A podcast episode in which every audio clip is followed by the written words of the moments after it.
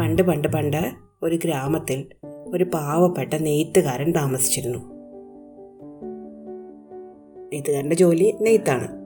നെയ്ത് വസ്ത്രങ്ങൾ ഉണ്ടാക്കുക പഴയ കാലമാണ് തുണിക്കടകളൊന്നുമില്ല. നെയ്യുന്ന വസ്ത്രങ്ങൾ നെയ്ത്തുകാരൻ തന്നെ വിൽക്കണം. ആൾക്കാർ എല്ലാ ദിവസവും ഒന്നും വസ്ത്രം വാങ്ങില്ല. വിശേഷ അവസരങ്ങളിൽ മാത്രമേ ആൾക്കാർ വസ്ത്രം വാങ്ങാറുള്ളൂ. വളരെ അത്യാവശ്യമുള്ളപ്പോൾ മാത്രം. അതുകൊണ്ട് തന്നെ അയാൾക്ക് വലിയ കച്ചവടം ഒന്നും ഉണ്ടായിരുന്നില്ല. വളരെ കഠിനമായിട്ട് ജോലി ചെയ്താൽ മാത്രമേ ജീവിക്കാൻ പറ്റുള്ളൂ. അയാളുടെ വീട്ടിൽ ഭാര്യയും ഒരു മകനുമുണ്ട് മകൻ ചെറിയ കുട്ടിയാണ്. പണിയിൽ സഹായിക്കാനൊന്നും ആയിട്ടില്ല. അതുകൊണ്ട് തന്നെ വളരെ ബുദ്ധിമുട്ടിയായിരുന്നു അയാളുടെ ജീവിതം. അങ്ങനെ ഇരിക്കെ ഒരു ദിവസം അയാളുടെ വീട്ടിൽ മൂന്ന് പേര് നെയ്ത്ത് പഠിക്കാനെത്തി. വളരെ പണക്കാരായ മൂന്ന് ചെറുപ്പക്കാർ. ഈ മൂന്ന് പേർക്കും പുതിയ പുതിയ കാര്യങ്ങൾ പഠിക്കാൻ വളരെ ഇഷ്ടമുള്ള ആൾക്കാരായിരുന്നു. അങ്ങനെ ഓരോ കാര്യങ്ങൾ പഠിച്ചു വരുമ്പോഴാണ് നെയ്ത്ത് പഠിക്കാമെന്ന് ഇവർക്ക് തോന്നിയത്. ഇവർ വന്ന ഈ നെയ്ത്തുകാരനോട് നെയ്ത്ത് പഠിപ്പിച്ചു കൊടുക്കാമോ എന്ന് ചോദിച്ചാൽ അയാൾ സമ്മതിക്കുകയും ചെയ്തു. അങ്ങനെ യുവാക്കന്മാർ നെയ്ത്തുകാരന്റെ അടുത്ത് നെയ്ത്ത് പഠിച്ചു. അവർ വളരെ വേഗം പഠിച്ചു. നെയ്ത്തുകാരൻ നല്ലൊരു അധ്യാപകനുമായിരുന്നു. നെയ്ത്തുകാരന്റെ ജോലിയിലെ വൈദഗ്ധ്യം അല്ലെങ്കിൽ അയാളുടെ ജോലിയിലെ മിടുക്ക് ഈ ചെറുപ്പക്കാർക്ക് മനസ്സിലാവുകയും ചെയ്തു. ഇത്രയധികം വിദഗ്ധമായിട്ട് നന്നായിട്ട് നെയ്തിട്ടും അയാൾ ജീവിക്കാൻ വളരെയധികം ബുദ്ധിമുട്ടുന്നുണ്ട് എന്ന് ചെറുപ്പക്കാർക്ക് മനസ്സിലായി. അതുകൊണ്ട് അയാളെ ഒന്ന് സഹായിക്കാൻ അവർ തീരുമാനിച്ചു. അവർ പോകാൻ നേരത്ത് മൂന്ന് പേരും ഓരോ സ്വർണ നാണയങ്ങൾ ഈ നെയ്ത്തുകാരന് കൊടുത്തു. അങ്ങനെ നെയ്ത്തുകാരന്റെ കയ്യിൽ മൂന്ന് സ്വർണ നാണയങ്ങൾ കിട്ടി. അയാൾ അതിനു മുമ്പ് സ്വർണ നാണയങ്ങൾ കണ്ടിട്ട് കൂടി ഉണ്ടായിരുന്നില്ല. അയാളെ സംബന്ധിച്ചിടത്തോളം വളരെ വലിയൊരു തുകയാണ് കിട്ടിയത്. ഇത് എന്ത് ചെയ്യണം എന്നറിയാതെ അയാൾ കുറേ നേരം ഇരുന്നു. ഭാര്യയോട് പറഞ്ഞാൽ ഭാര്യ അയൽപക്കത്തൊക്കെ പറയും. ആരെങ്കിലും വന്ന് കടം ചോദിക്കും. മാത്രമല്ല ഇപ്പോൾ അത്യാവശ്യം ജീവിക്കാനുള്ള കാര്യങ്ങളൊക്കെയാണ് നാളെ എന്തെങ്കിലും വലിയ ആവശ്യം വരുവാണെങ്കിൽ ഇതെടുത്ത് ഉപയോഗിക്കാം എന്നൊക്കെ വിചാരിച്ചിട്ട് ഇയാൾ വീട്ടിലെ പഴം തുണികളൊക്കെ കെട്ടിവെക്കുന്ന ഒരു ഭാണ്ഡത്തിനകത്ത് കൊണ്ടുപോയി ഈ മൂന്ന് നാണയങ്ങൾ ഒളിച്ചു വെച്ചു. എന്നിട്ട് അടുത്ത ദിവസം നെയ്ത്തൊക്കെ കഴിഞ്ഞിട്ട് ഇയാൾ വസ്ത്രം വിൽക്കാൻ വേണ്ടിയിട്ട് ചന്തയിൽ പോയിരുന്ന സമയത്ത് ഇയാളുടെ വീട്ടിൽ പഴയ വസ്ത്രങ്ങളൊക്കെ വിലക്കെടുക്കുന്ന ഒരാൾ വന്നു. ഈ സമയത്ത് നെയ്ത്തുകാരന്റെ ഭാര്യയും മകനും മാത്രമേ വീട്ടിലുണ്ടായിരുന്നുള്ളൂ. ഇങ്ങനെയുള്ള കച്ചവടക്കാർ വല്ലപ്പോഴുമൊക്കെ വരത്തുള്ളൂ. കിട്ടിയ അവസരം മുതലെടുക്കാം എന്ന് ഭാര്യ വിചാരിച്ചു. വീട്ടിലുണ്ടായിരിക്കുന്ന പഴം തുണിയുടെ കെട്ട് മുഴുവൻ അവരെടുത്തുകൊണ്ട് വന്ന് ഈ കച്ചവടക്കാരന് വിറ്റു. പകരമായിട്ട് ഒരു ചെമ്പ് നാണയം വാങ്ങുകയും ചെയ്തു. വൈകുന്നേരമായപ്പോൾ നമ്മുടെ നെയ്ത്തുകാരൻ പണിയൊക്കെ കഴിഞ്ഞു വന്നു. കച്ചവടമൊക്കെ കഴിഞ്ഞു വന്നു. നോക്കിയപ്പോൾ ഭാര്യ വളരെ അഭിമാനത്തോടെ പറഞ്ഞു നോക്ക് നമ്മളുടെ ആ മുറിയിൽ കുറേ ദിവസമായിട്ട് നമ്മൾ ആ പഴന്തുണി കെട്ടിവെച്ചിരിക്കുകയല്ലായിരുന്നു. വെറുതെ അതിരുന്ന് പോവായിരുന്നു. ഞാനിന്നത് വിറ്റ് ഒരു നാണയം വാങ്ങി. നെയ്ത്തുകാരൻ ഞെട്ടിപ്പോയി. വളരെ സൂക്ഷിച്ച് കാത്തു വെച്ച പണമാണ് പോയിരിക്കുന്നത്. അയാൾക്ക് വളരെയധികം വിഷമം തോന്നി. അയാൾ ഭാര്യ ഒരുപാട് വഴക്ക് പറഞ്ഞു. അയാളോട് ചോദിക്കാതെ ആ ഭാണ്ഡം എടുത്ത് വിറ്റതിന്. പക്ഷെ അതിനുള്ളിൽ എന്തായിരുന്നു എന്നൊന്നും അയാൾ ഭാര്യയോട് പറഞ്ഞില്ല. പറഞ്ഞാൽ പിന്നെ നാളെ അത് മതി. അവളതും പറഞ്ഞുകൊണ്ട് നാട് മൊത്തം നടക്കും. എന്തായാലും അബദ്ധം പറ്റി. കൈ കിട്ടിയത് പോയി. തനിക്കതിന് യോഗമില്ല എന്നങ്ങ് വിചാരിച്ചേക്കാം. എന്ന് നെയ്ത്തുകാരൻ വിചാരിച്ചു. അങ്ങനെ കുറേ കാലം കഴിഞ്ഞു. അടുത്ത വർഷം ഈ ശിഷ്യന്മാർ വീണ്ടും വന്നു. മൂന്ന് പേരും. അവർ പഠിച്ച നെയ്ത്ത് വിദ്യ അവരിങ്ങനെ ഉപയോഗിക്കാതിരുന്ന് മറന്നുപോയിരുന്നു. ഒന്നുകൊണ്ടൊന്ന് ഓർത്തെടുക്കാം എന്ന് കരുതിയാണ് അവർ ഈ നെയ്ത്തുകാരന്റെ അടുത്ത് വന്നത്. അവർ വിചാരിച്ചു നെയ്ത്തുകാരന്റെ അടുത്തേക്ക് വരുമ്പോഴത്തേക്ക് അയാൾ കുറച്ച് പണക്കാരനൊക്കെ ആയി കാണും. മൂന്ന് സ്വർണ നാണയങ്ങൾ കിട്ടിയതാണ്. അന്നത്തെ കാലത്ത് സ്വർണത്തിന് ഭയങ്കര വിലയാണ്. വന്നപ്പോൾ നെയ്ത്തുകാരന്റെ സ്ഥിതി പഴയ പോലെ തന്നെ. അവർ നെയ്ത്തൊക്കെ പഠിച്ചിട്ട് നെയ്ത്തുകാരനോട് ചോദിച്ചു കഴിഞ്ഞ തവണ ഞങ്ങൾ തന്ന ആ മൂന്ന് സ്വർണ നാണയങ്ങൾ എന്ത് ചെയ്തു? നെയ്ത്തുകാരൻ വളരെ വിഷമത്തോടെ തന്റെ കയ്യിൽ നിന്ന് നഷ്ടപ്പെട്ടു പോയി എന്ന് അവരെ അറിയിച്ചു. അപ്പോൾ ഈ ചെറുപ്പക്കാർ പറഞ്ഞു എന്തായാലും പോട്ടെ സാരമില്ല. ഇനി ഇങ്ങനെ സംഭവിക്കരുത്. ഇത്തവണ നന്നായിട്ട് സൂക്ഷിക്കണം കേട്ടോ. അവരിത്തവണയും മൂന്ന് സ്വർണ നാണയങ്ങൾ നെയ്ത്തുകാരന് കൊടുത്തു. ഇത്തവണയും നെയ്ത്തുകാരൻ ഭാര്യയോട് പറഞ്ഞില്ല. പക്ഷേ അയാൾ ചാരക്കുഴിയിലാണ് ഇത്തവണ ഈ മൂന്ന് സ്വർണ നാണയങ്ങൾ കൊണ്ട് സൂക്ഷിച്ചു വെച്ചത്. ചാരക്കുഴിയിൽ വന്ന് ഭാര്യ നോക്കും എന്ന് അയാൾ വിചാരിച്ചതേയില്ല പക്ഷെ പിറ്റേന്ന് അയാൾ കച്ചവടത്തിന് പോയപ്പോൾ പതിവില്ലാതെ അയാളുടെ വീട്ടിൽ ചാരം വാങ്ങാൻ ഒരാൾ വന്നു. ചാരം വെറുതെ തരണ്ട പകരം കുറച്ച് റൊട്ടി തരാം എന്ന് ഈ വന്ന ആൾ പറഞ്ഞു. നെയ്ത്തുകാരന്റെ ഭാര്യയ്ക്കാണെങ്കിൽ ഇതൊരു ലാഭകരമായ കച്ചവടമായിട്ട് തോന്നി. വെറുതെ പോകുന്ന ചാരം ഇയാൾക്ക് കൊടുക്കുകയാണെങ്കിൽ രണ്ട് കഷ്ണം റൊട്ടി കിട്ടും.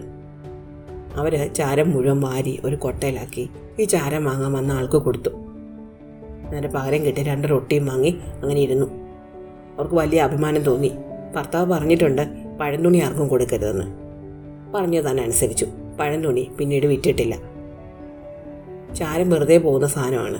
അത് കൊടുത്ത് രണ്ട് റൊട്ടി വാങ്ങുകയും ചെയ്തു. വളരെ ലാഭകരമായ ഒരു കച്ചവടമാണ് താൻ നടത്തിയത്. ഭർത്താവ് വന്നപ്പോൾ ഇത്തവണ വളരെ അഭിമാനത്തോടെ അവർ താൻ വാങ്ങിയ റൊട്ടി അയാളെ കാണിച്ചു. ചാരം കൊടുത്ത് താൻ രണ്ട് റൊട്ടി സമ്പാദിച്ചു എന്ന് പറയുകയും ചെയ്തു. നെയ്ത്തുകാരന് വലിയ വിഷമം തോന്നി. തന്റെ കയ്യിൽ പണം വരാനും താൻ പണക്കാരനാകാനും തന്നെ വിധി ഒരിക്കലും അനുവദിക്കില്ല എന്ന് അയാൾക്ക് തോന്നി. അയാൾ വിഷമത്തോടെ പോയി കിടന്നു. ഭാര്യയെ കുറേ വഴക്ക് പറയുകയും ചെയ്തു. തന്റെ അനുവാദമില്ലാതെ ഇനി ഒരു സാധനം വീട്ടിൽ നിന്ന് വിറ്റ് പോകരുത് എന്ന് പറഞ്ഞു. അടുത്ത വർഷവും മൂന്ന് ശിഷ്യന്മാരും വന്നു. മൂന്ന് പേരും വന്നപ്പോൾ നെയ്ത്തുകാരന്റെ സ്ഥിതി പഴയതുപോലെ തന്നെ. ആറ് സ്വർണ നാണയങ്ങൾ കിട്ടിയ ആളാണ്. ഇപ്പോഴും ദാരിദ്ര്യത്തിൽ തന്നെ കഴിയുന്നു. അവരിത്തവണയും നെയ്ത്ത് പഠിച്ചു. കുറച്ച് ദിവസങ്ങൾ കൊണ്ട് തന്നെ പണ്ട് പഠിച്ചിരുന്ന നെയ്ത്ത് അവർക്ക് നന്നായിട്ട് ഓർത്തെടുക്കാൻ പറ്റി. പോകാൻ നേരത്ത് അവർ നെയ്ത്തുകാരനോട് ചോദിച്ചു കഴിഞ്ഞ തവണ ഞങ്ങൾ തന്ന മൂന്ന് സ്വർണ നാണയങ്ങൾ എവിടെ പോയി? നെയ്ത്തുകാരൻ തനിക്ക് പറ്റിയ അമ്മളി പറഞ്ഞു. ഭാര്യ അറിയാതെ താനത് ചാരക്കുഴിയിൽ കുഴിച്ചിട്ടതാണ്. ചാരത്തോടൊപ്പം ഭാര്യ അത് കച്ചവടം ചെയ്ത് രണ്ട് റൊട്ടി കഷ്ണങ്ങൾ വാങ്ങി. ഇത് കേട്ട ശിഷ്യന്മാർക്ക് വളരെയധികം ദേഷ്യം വന്നു. അവർ വലിപ്പമുള്ള ഒരു ഈയക്കട്ട എടുത്ത് ഒരു ഏറ് വെച്ച് കൊടുത്തിട്ട് പറഞ്ഞു ഇനി മേലിൽ ഞങ്ങൾ ഇങ്ങോട്ട് വരികയോ നിങ്ങൾക്കൊന്നും തരികയോ ചെയ്യുകയില്ല. നിങ്ങൾക്ക് ലഭിക്കുന്ന ഭാഗ്യത്തെ നന്നായിട്ട് ഉപയോഗിക്കാൻ അറിയില്ല. നിങ്ങളൊരു വിഡ്ഢിയാണ് ഇത്രയും പറഞ്ഞിട്ട് ശിഷ്യന്മാർ ദേഷ്യപ്പെട്ട് അവിടെ നിന്ന് പോയി. ഇത്തിരി വലിയൊരു ഈയ കഷ്ണം കൊണ്ടാണ് ഈ ശിഷ്യന്മാർ എറിഞ്ഞത്. ഇത് മുറ്റത്ത് കിടന്നാൽ മകൻ അങ്ങോട്ടും ഇങ്ങോട്ടും നടക്കുമ്പോൾ തട്ടി വീഴുമല്ലോ എന്ന് വിചാരിച്ചിട്ട് നമ്മുടെ നെയ്ത്തുകാരൻ അതെടുത്ത് ജനൽപ്പടിയുടെ മുകളിൽ വെച്ചു. അത് കുറേ ദിവസം അവിടെ ഇരുന്നു. നെയ്ത്തുകാരന്റെ തൊട്ടപ്പുറത്തെ വീട്ടിൽ ഒരു മുക്കുവൻ താമസിക്കുന്നുണ്ടായിരുന്നു. ഒരിക്കൽ മുക്കുവൻ നെയ്ത്തുകാരന്റെ വീട്ടിൽ വന്നു. നോക്കുമ്പോൾ ജനൽപ്പടിയിൽ ഒരു വലിയ ഈയ കഷ്ണം ഇരിക്കുന്നു. മുക്കുവൻ നെയ്ത്തുകാരനോട് ചോദിച്ചു അതെനിക്ക് തരാമോ? എന്റെ വല വെള്ളത്തിൽ താഴ്ന്നു കിടക്കാൻ എന്തെങ്കിലും ഭാരമുള്ളൊരു സാധനം ഞാനിങ്ങനെ നോക്കി നടക്കായിരുന്നു. നെയ്ത്തുകാരൻ വളരെ സന്തോഷത്തോടെ ജനൽപ്പടിയുടെ മുകളിൽ വെച്ചിരുന്ന ഈയ കഷ്ണം എടുത്ത് മുക്കുവന് കൊടുത്തു. അന്ന് മുക്കുവന് ഒരുപാട് മത്സ്യങ്ങളെ പിടിക്കാൻ പറ്റി. അയാൾക്കന്ന് വല നിറയെ മീൻ കിട്ടി. വൈകിട്ട് വീട്ടിലെത്തിയപ്പോൾ തനിക്ക് അന്ന് കിട്ടിയതിലെ ഏറ്റവും വലിയ മീനുകളിൽ ഒരെണ്ണം എടുത്ത് അയാൾ നമ്മുടെ നെയ്ത്തുകാരന്റെ അടുത്ത് എത്തിയിട്ട് പറഞ്ഞു ഇന്ന് നിന്റെ ഈയക്കെട്ട് കിട്ടിയോണ്ടാണോ എന്ന് അറിഞ്ഞുകൂടെ എനിക്ക് നല്ല ഭാഗ്യമുള്ള ദിവസമായിരുന്നു. എന്റെ വലയിൽ നിറയെ മീൻ കയറി. ഇതാ നിനക്ക് ഞാൻ സമ്മാനമായിട്ടൊരു മീൻ കൊണ്ടുവന്നിട്ട് നീ എടുത്തോളൂ. നല്ല വലിപ്പമുള്ളൊരു മീനായിരുന്നു അത്. നെയ്ത്തുകാരന് വലിയ സന്തോഷം തോന്നി. ഒരുപാട് കാലമായിരുന്നു അതിൽ നല്ല മീൻകറി കൂട്ടി ഉണ്ടിട്ട്. അയാളും ഭാര്യയും കൂടെ ആ മീനെ എടുത്ത് അകത്ത് കൊണ്ടുപോയി. അത് മുറിച്ചപ്പോൾ അതിന്റെ വയറിനുള്ളിൽ വലിയൊരു കല്ലുണ്ടായിരുന്നു. അയാൾ ആ കല്ലെടുത്ത് നേരത്തെ ഈയക്കെട്ടി വെച്ചിരുന്ന അതേ ജനൽപ്പടി മേൽ വെച്ചു ഇരുട്ടായപ്പോണ്ട് ആ കല്ലിൽ നിന്ന് നല്ല പ്രകാശം വരുന്നു. മുറി മുഴുവൻ പ്രകാശം. അന്ന് വിളക്ക് കത്തിക്കേണ്ടിയേ വന്നില്ല. വീടിനകം നിറയെ നല്ല പ്രകാശം. രാത്രി ഉറങ്ങാൻ നേരത്ത് ആ വെളിച്ചം മറയാൻ വേണ്ടി ആ കല്ലിന് മേലെ അവരൊരു കമ്പിളി എടുത്തിട്ടു. ഒരു കമ്പിളി ഇട്ടിട്ട് അതിന്റെ പ്രകാശം കുറഞ്ഞില്ല. ഒരു കമ്പിളിക്ക് മേൽ മറ്റൊന്ന് അതിന്റെ മേൽ മറ്റൊന്ന് അങ്ങനെ മൂന്നാൽ അടുക്കായിട്ട് വസ്ത്രങ്ങൾ ഇട്ടിട്ടാണ് അതിന്റെ പ്രകാശം ഒട്ടൊന്ന് കുറഞ്ഞത്. എന്തായാലും പിറ്റേന്ന് രാവിലെ നെയ്ത്തുകാരൻ ഭാര്യയോട് പറഞ്ഞു ചാരത്തിൽ നിന്നും പഴന്തുണിയിൽ നിന്നും നീ നഷ്ടപ്പെടുത്തിയ ആ സ്വർണ നാണയങ്ങളെക്കാൾ വിലപിടിപ്പുള്ള എന്തോ ഒരു കല്ലാണിത്. എന്തോ ആയിക്കൊള്ളട്ടെ അത് നഷ്ടപ്പെടുത്തിയ കരുത് കേട്ടോ. ഭാര്യ സമ്മതിച്ചു. അന്നു മുതൽ അവരുടെ ജനൽപ്പടിമേൽ ആ കല്ലിരുന്ന് ഇങ്ങനെ തിളങ്ങാൻ തുടങ്ങി. ഈ കല്ലിനെപ്പറ്റി ഒരുപാട് പേര് അറിഞ്ഞു. എല്ലാവരും ഇത് കാണാൻ വരുന്നുണ്ടായിരുന്നു. ഒരിക്കൽ ഒരാൾ കുതിരപ്പുറത്ത് നെയ്ത്തുകാരനെ അന്വേഷിച്ചു വന്നു.